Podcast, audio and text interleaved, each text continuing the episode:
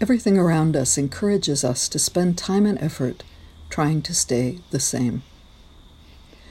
Pretending that we are what we were five or ten or however many years ago, when we were shaped and filled by a younger, more careless energy.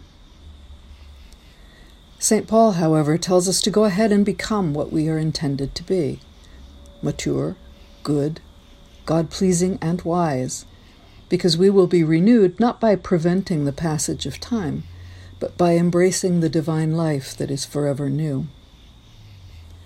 As St. Gregory of Narek says, in the eternal world of that life, all our human perfections are like a single drop of water in comparison to the inexhaustible ocean of God's freshness, love, and beauty.